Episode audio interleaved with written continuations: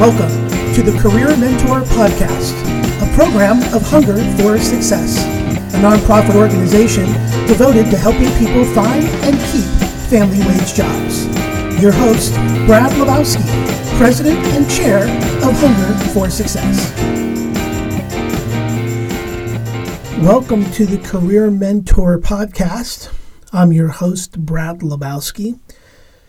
In this series of podcasts dedicated to help you improve your interviewing skills has been a journey through understanding the hiring manager's perspective, your perspective, or the job seeker's perspective, why telling personal stories is a great strategy to increase the engagement of your interviewer. And we talked a little bit about overcoming some objections and how we can help you do that. Well, the last part of this series is really talking about questions you can ask the interviewer and how to end the interview in a positive note. Now, the reason why it's important to ask questions is it shows that you, the candidate, have prepared for the interview, that it's important to you, that it's not some casual event in your day, but it's something very important to you and to your career. Some people ask the hiring manager, well, what do you like about working here? Or some people may ask, well, what's the five-year plan for the organization or the two-year plan for the organization? Sometimes you can ask, well, what was the person like before in this position? Is it a new position, existing position? These are very common questions to ask.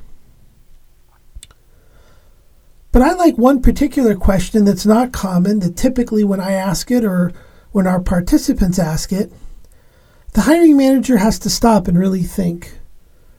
They're surprised in a good way about the question and want to give it some thought before they answer. But oftentimes there's been a lot of thought put in to the job description, to the posting. Here's the qualifications, here's the requirements, here's a little bit about our organization, this is what we want you to do, this is the salary, the benefits, the terms, this is the education we want.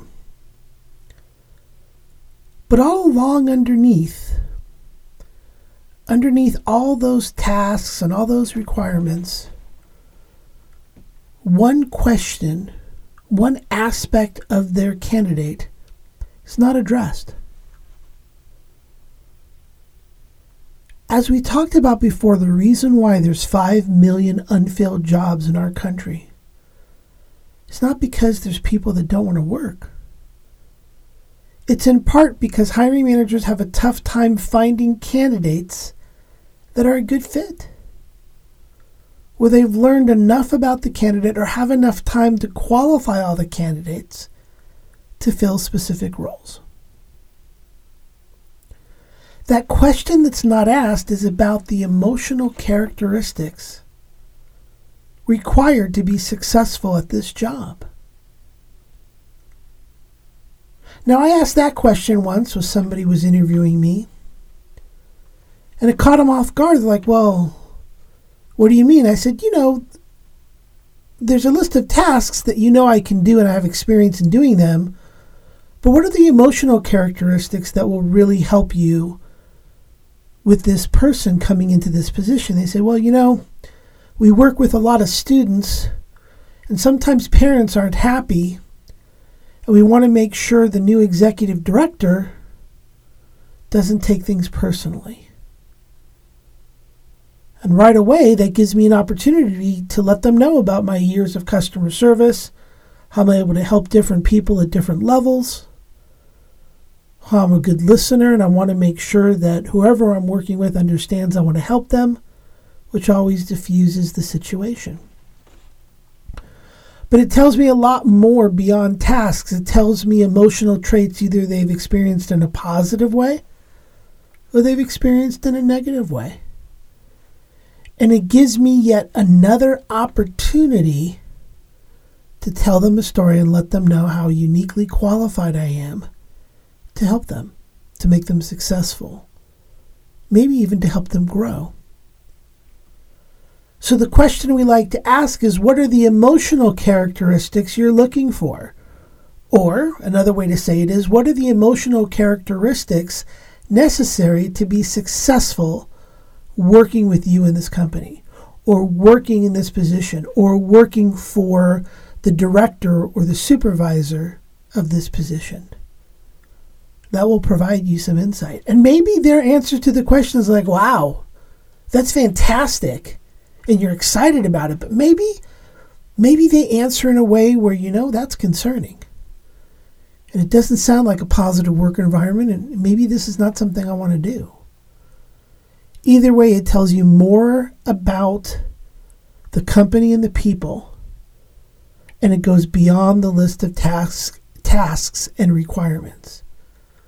And again, our whole purpose when we started teaching you and recommending ways to do your resume, make it unique, make it personal, make it strength-based. The interview process is the exact same thing. Make it personal, make it unique, make it strength-based. And the more you can learn about somebody, especially with their emotional characteristics required, the more personal and unique you can be. Now, at the end of the interview, it's very common to say, thank you, I appreciate it, or what's your process, when will I hear back? But just like someone in sales, what we really advise all of our participants to do is ask for the job. I really want to work here and be your manager. I really want to work here and be your supervisor. I really want this job, and I look forward and appreciate your consideration. Now, that may seem like a small thing to do, but when you're in sales, whether you're selling something for thirty dollars or thirty thousand dollars, you say, well, I've presented the solution to you, and you told me what you wanted, and here it is. And you don't just sit there awkwardly waiting. You say, can I ring this up for you? Can I write up a proposal? Would you like to pay check or cash or credit card? You want to say something to finalize the meeting, to finalize the transaction. Seldom would you buy a car where the salesman is just going to stand there waiting for you to agree. They're going to ask you, is this the car you want? Does the price sound good? They close the sale. And with an interview, we want you to close that interview out by letting them know you really want this job. You believe you're a good fit. You're looking forward to working with them. And you really appreciate them considering you for this job. It's not aggressive. It's not uncommon. But again, it's one more thing that's different than most candidates. And they'll know that you're committed. And that leaves a lasting impression when you shake hands and you say goodbye. For now, that is. So these series of podcasts on how to improve your interview, your interview strategies, and really increase your chances of getting hired have been presented with not only evidence-based research, but experience with the hundreds of people that we've helped throughout the years. And as a hiring manager and managing thousands of people, I'm also sharing with you my experience on what works. These are not philosophies. These are not guesses. These are not what I want you to try and see what happens. These are proven strategies that will help you find and keep that family wage job.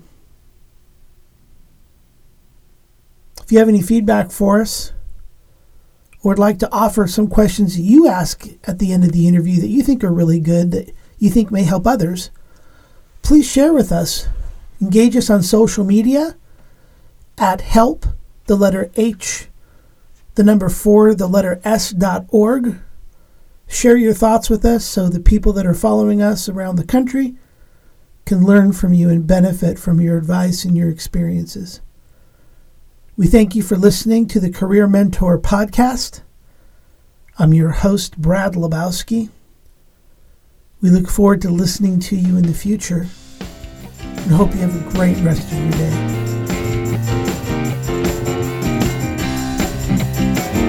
This is the Career Mentor Podcast. intellectual property of Hunger for Success. All rights reserved, two thousand eighteen.